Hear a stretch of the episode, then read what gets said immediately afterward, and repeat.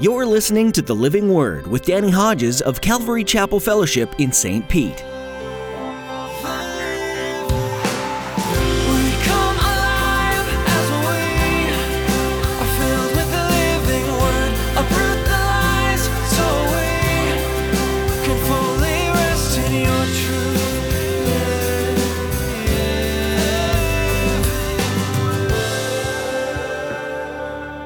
The Lord will not allow even one righteous person to suffer with the wicked, even a compromising believer, as long as they're truly saved. You'll never experience the wrath of God.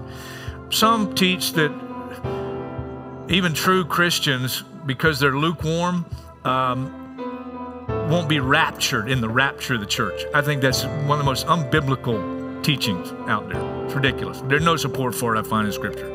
Throughout the Bible, there are instances of the Lord's wrath being poured out on people who have blatantly ignored what God has said to them and chose to sin. But why? How could a loving God do this? Today, Pastor Danny will remind you that without a consequence for sin, there's no need for saving. God has already done everything that He needed to do in order to save everyone, but no one is forced to do anything. Everyone also has the choice to accept or deny the free gift of salvation. Now, here's Pastor Danny in the book of Genesis, chapter 19, as he continues his message Sodom and Gomorrah.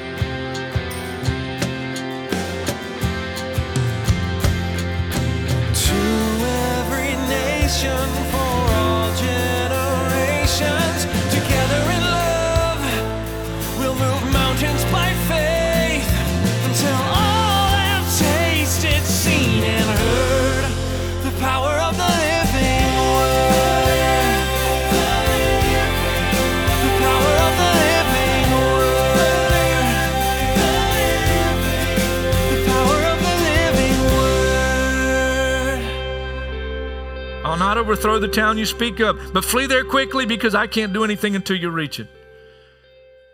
That's why the town was called Zoar. It means small. You notice that statement? I cannot do anything until you reach it. That's what I meant earlier when I said, hey, a righteous person living in an unrighteous community can be used to stay the hand of God. God's not going to destroy Sodom and Gomorrah as long as Lot is there. He's not going to pour out his wrath on them because Lot's there. Even though he's a compromising believer, he's righteous by faith. He's a child of God. And God will not pour out his wrath on his children. Never happened. That's why Jesus died. Verse 23 By the time Lot reached Zoar, the sun had risen over the land. And then notice this verse. Then the Lord rained down burning sulfur on Sodom and Gomorrah from the Lord out of the heavens. This is not from hell. You get this? This is not judgment from hell. This is from heaven, from the Lord out of the heavens. Thus he overthrew those cities and the entire plain, including all those living in the cities. The judgment fell on people from the Lord out of the heavens. Also the vegetation, and then verse 26. But Lot's wife looked back, and she became a pillar of salt. Why did she look back? Because that's where her heart was. New Testament, John says it this way, 1 John chapter 2, beginning in verse 15. Don't love the world or anything in the world. For everything in the world, the lust of the flesh, the lust of the eyes, and the pride of life comes not from the Father, but from the world. And the world and all of its desires pass away. Any man who loves the world, anyone who loves the world, the love of the Father is not in him. She looked back because her heart was in Sodom. Her heart was in the world. I mentioned last week, and we're not told, it's speculation, but even though it's speculation, it's, it's, it's I think, probable. It's definitely possible, definitely possible. So it's speculation, but it's possible, maybe even probable, that Lot met his wife in Sodom. That is what lured him to, lured him to Sodom. That's what caused him to leave the tent life and become a compromising believer and become a citizen of Sodom and, and even a leader in Sodom. Politically, he, he rose to an elder at the gate. Lot's wife does not seem to have experienced the faith of her husband or her husband's uncle, Abraham. She looked back and God judged her because that's where her heart was. The angels had specifically said, don't look back. Jesus took the opportunity, if I could just take a moment and turn to Luke chapter 17, Jesus took the opportunity um, to highlight this in his warning of what it's going to be like when God judges the whole world, not just places like Sodom and Gomorrah. He says in Luke chapter 17, verse 26 just as it was in the days of Noah, so also will it be in the days of the Son of Man. People were eating, drinking, marrying, and being given in marriage up to the day Noah entered the ark, and then the flood came and destroyed them all. It was the same in the days of Lot. People were eating and drinking, buying and selling, planting and building. But the day Lot left Sodom, and Sodom, fire and sulfur rained down from heaven and destroyed them all. It'll be just like this on the day the Son of Man is revealed. On that day, no one who is on the roof of his house with his goods inside should go down to get them. Likewise, no one in the field should go back to get anything. Uh, remember Lot's wife. Remember Lot's wife. There's nothing here worth looking back for. And if you've really entered into the faith of Abraham and the faith of Lot, your heart's no longer in this world. Lot's wife didn't know about in her heart that city with foundations whose builder and maker is God. And she looked back and she was judged. Back to the story, chapter 19, just a few more verses, verse 27. Early the next morning, Abraham got up and returned to the place where he had stood before the Lord.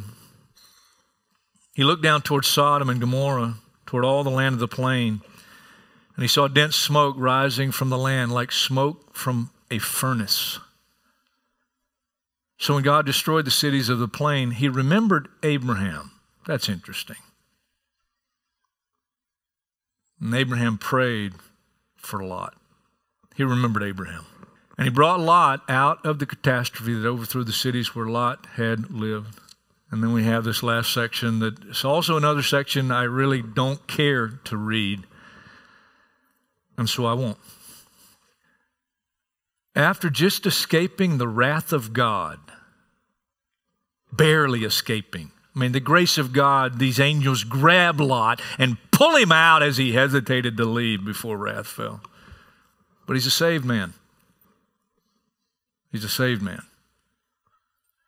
And after just escaping the wrath of God by the skin of his teeth, his daughters get him drunk. One at a time, they get him drunk. One the first night and the other the second night, and sleep with their own father. And an incestuous relationship which again is suspicious to me about Lot and his compromising and how Sodom had affected his own daughters. The last couple of verses, verse 37, 38, the older daughter had a son and she named him Moab. He's the father of the Moabites of today. Younger daughter also had a son. She named him Ben Ami. He's the father of the Ammonites today. And both those peoples became enemies of the family of God and the people of Israel. That's what this produced. Now, there's a lot here, a lot that needs to be said, but I'm limited on time. Here's some important lessons we, we need to take away. Uh, compromising believers bring great harm on themselves and on their families, and sometimes even on the family of God. Lot's a true believer, but he compromised his faith. He became a citizen of Sodom. He became prosperous as a leader in Sodom. Uh, he probably enjoyed the comforts of Sodom. He compromised, I believe, in marriage. He married a woman that even if she wasn't from Sodom, she was so attached to Sodom that she looked back and she was judged. She was not saved. I don't think there's any way. There's an indication that Lot's wife was a saved woman. Her heart was in Sodom. And her looking back revealed the true condition of her heart. Lot compromised his family. His daughters were pledged to be married to men from Sodom. When Lot warned them of the judgment to come, they just laughed. They thought he was joking. He lost his testimony, he lost his wife, he lost his sons in law, he lost his wealth. He went into Sodom, a rich man, he left with just the clothes on his back, narrowly escaping the wrath of God. And then, after narrowly escaping the wrath of God, bearing seed through incestuous relationships with his daughters, and that produced fruit that became the enemies of the people of Israel. Amazing. So that's one lesson. that's a good one to learn. Second lesson is this listen, the Lord will not allow even one righteous person to suffer with the wicked, even a compromising believer, as long as they're truly saved. You'll never experience the wrath of God. Um, some teach that even true Christians, because they're lukewarm, um, won't be raptured in the rapture of the church. I think that's one of the most unbiblical teachings out there. It's ridiculous. There's no support for it, I find in Scripture. Because you're lukewarm, you're going to be left here and go through the tribulation, experience some of the wrath of God. That's I, just crazy. I, I won't even comment anymore on that. Anybody that anybody tries to teach that here, you you let me know. Let me know. Lukewarm Christians aren't going to be raptured. That's crazy. Where do you find that? Uh, let me just read you very quickly first. Well, you just write it down. 1 Corinthians chapter 3, verses 12 to 15. And some Christians build with gold, silver, precious stones on the foundation of Jesus Christ, some wood, hay, and stubble. That's a Lot, I think. But at the end of that verse, it says uh, they're still going to be saved, even though they're ones just escaping the flames. That's a Lot. They're still saved. They're still saved. Jesus paid the price for their mistakes. Then the third thing is, is that statement the question, will not the judge of the, the, all the earth do what is right? Of course he will. Uh, Revelation 16, verses 4 through 7, uh, as God's pouring out wrath in the great tribulation period just before Jesus and his second coming, um, there's this cry that goes up to the Lord. You are just in these judgments. You are just. It's righteous judgment. And then the last is this, and I hope I've left myself enough time to at least, at least communicate this to you because you need to hear it. We need to hear it. There will be a future judgment and punishment for all who have not been made righteous by faith. And, and I emphasize, only made righteous by faith. We're saved by grace through faith, okay? I think we all know that. Boy, you need to reiterate that. We're made righteous by faith because of the grace of God and the sacrifice of Jesus Christ on the cross. 2 Peter chapter 2, here's what it says. Verse 6. If God condemned the cities of Sodom and Gomorrah by burning them to ashes and made them an example of what is going to happen to the ungodly. Did you hear that? Jude, verse 7, that little, little epistle just before the book of the Revelation. Jude, verse 7. In a similar way, Sodom and Gomorrah and the surrounding towns gave themselves up to sexual immorality and perversion. They serve as an example of those who suffer the punishment of eternal fire. Found an article, I'm going to read you just a few snippets from it. Most Americans don't believe in hell. The latest research from Barna Associates shows that only 31% of adults see hell as a place of physical torment where people may be sent. You can traverse the entire United States on any given Sunday morning, and you very probably will not hear a sermon on the judgment of God or eternal punishment. One leader said evangelicals have voted by the silence of their voices that they either do not believe in the doctrine of hell or else no longer have the courage and convic- conviction to stand and say anything about it. I think what we face in the church today, as one theologian said, is a virtual eclipse of the character of God. The irony is that evangelicals consider one sermon about God's judgment to be among the greatest evangelical messages ever preached. It was by a fellow named Jonathan Edwards in 1741. The title of it was Sinners in the Hands of an Angry God, and a bunch of people got saved. now, I think, I know there's some present day influences away from this important truth. Now, I want to say very carefully, um, you know, I think we can misrepresent God sometimes in how we communicate things. However, I don't know a nice way to communicate that there really is a judgment and there really is something to fear eternal fire. I don't know a nice way to communicate that. I just want to tell you, I love you, but you're going to hell. You know, I mean, I don't know a nice way to communicate. But listen, we shouldn't be arrogant. We shouldn't be self righteous. Okay? But hang with me. Hang with me now. There's some present day influences away from this important truth. And I, I'm going to I'm going to be bold here, even though I love these people and they are my brothers and sisters, okay? They are my brothers and sisters. But I think one of the present day influences that's not doing the kingdom of God a favor is the seeker sensitive church movement. I love Bill Hybels. I've never met him. I'm going to meet him. I'm, i believe he's a, a, believer. I believe he's born again. But he is considered to be um, the leader of the seeker sensitive church movement. And I'll quote him. He says, I don't think fear as a tactic really moves people toward faith these days. So, tactically, I think there are better ways to interest the uninterested in the claims of Jesus Christ. Uh, they've birthed several churches. One is Spring Branch Church, Community Church in Virginia Beach, Virginia. And the church's website gives reasons that people don't like church. And one is that people make people feel, pastors make people feel ignorant and guilty, and guilty. Um, and this pastor, and I quote him, how do they make people feel guilty? I think pastors can sometimes do that very inadvertently, inadvertently by saying, you can't do this or you're doing this and this behavior is against everything just in the Bible. This pastor believes the people who come to his church want to know how to improve their lives and their marriages.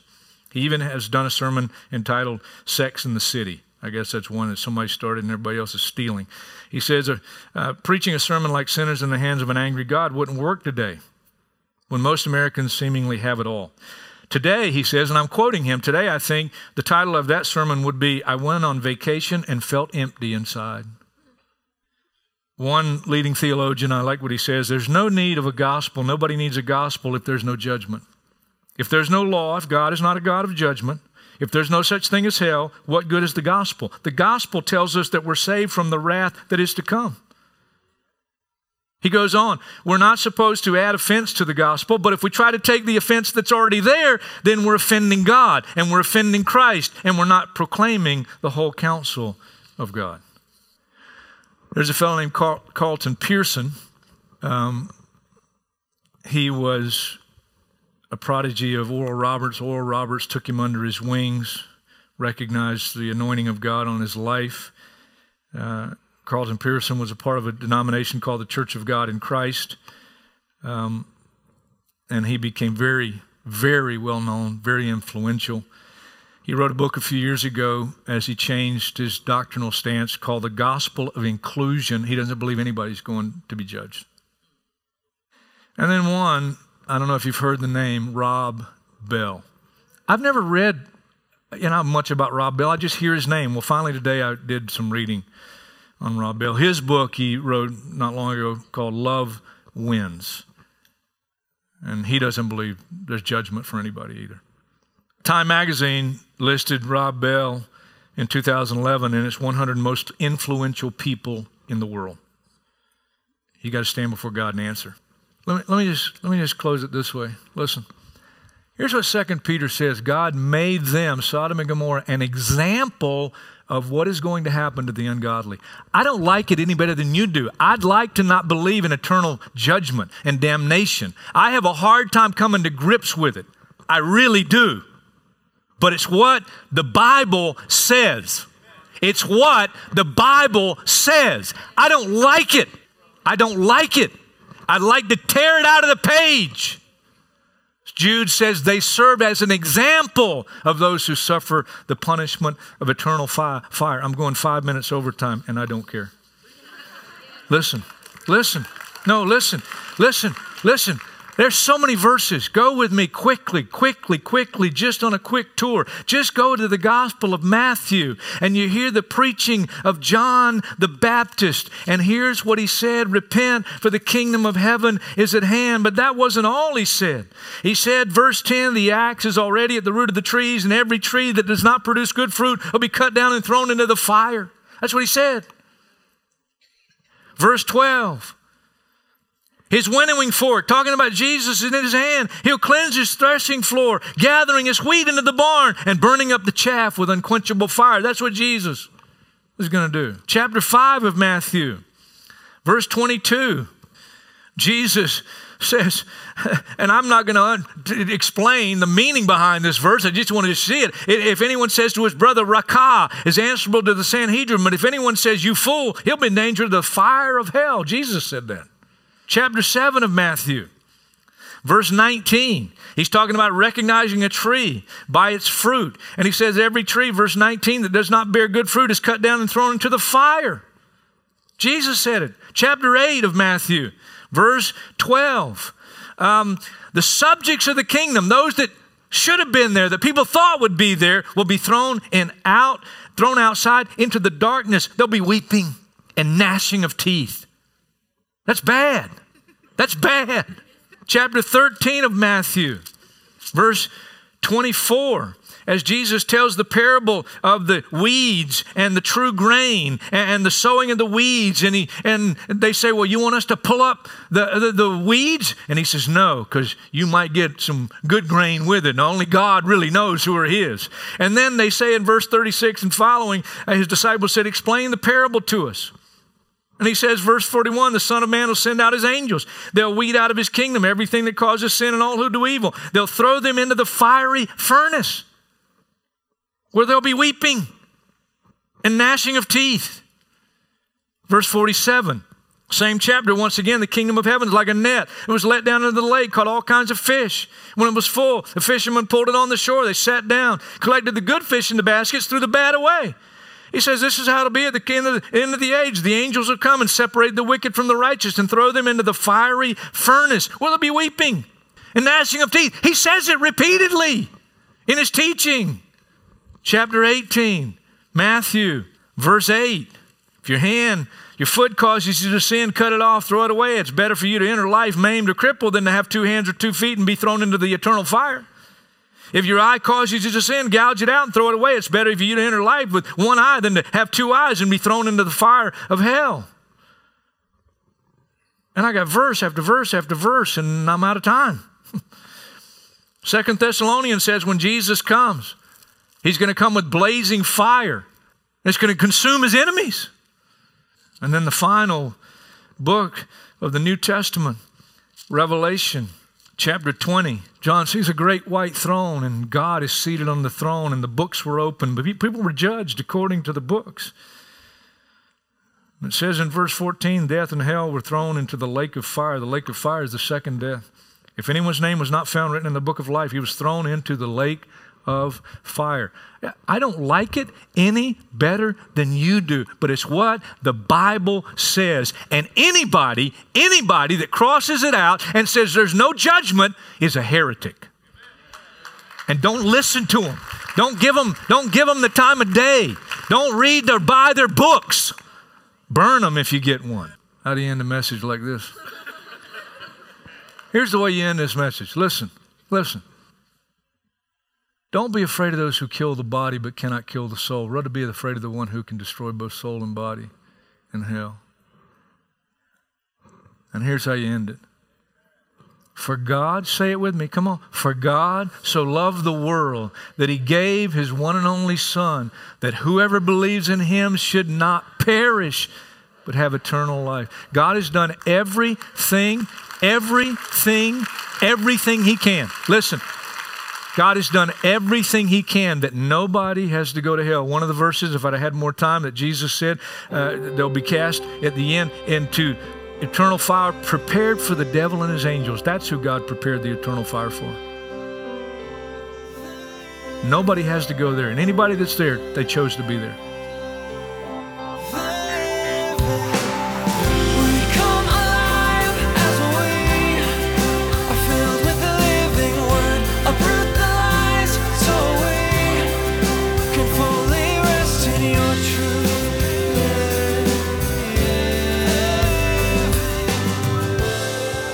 We're so blessed to be able to share the Word of God with you on each new edition of the Living Word. Thanks for being a part of our valued listening audience. If you'd like to hear today's message from Genesis again, please visit ccfstpete.church. Just click on Sermons to be directed to our YouTube channel.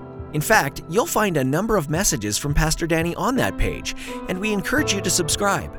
As we wrap up our time with you today, we'd like to take a moment and offer you an opportunity to partner with us here on the Living Word. Would you join with us in praying for the listeners of this program? During this time of uncertainty in our nation, prayer is a powerful tool to combat fear and to promote peace in Jesus. Please pray that each person that hears these messages from the life of Jesus are touched and changed by his love. Please pray also for us. We want to continue following God's plan for this program no matter where He asks us to go. Would you also ask the Lord about contributing financially to the Living Word?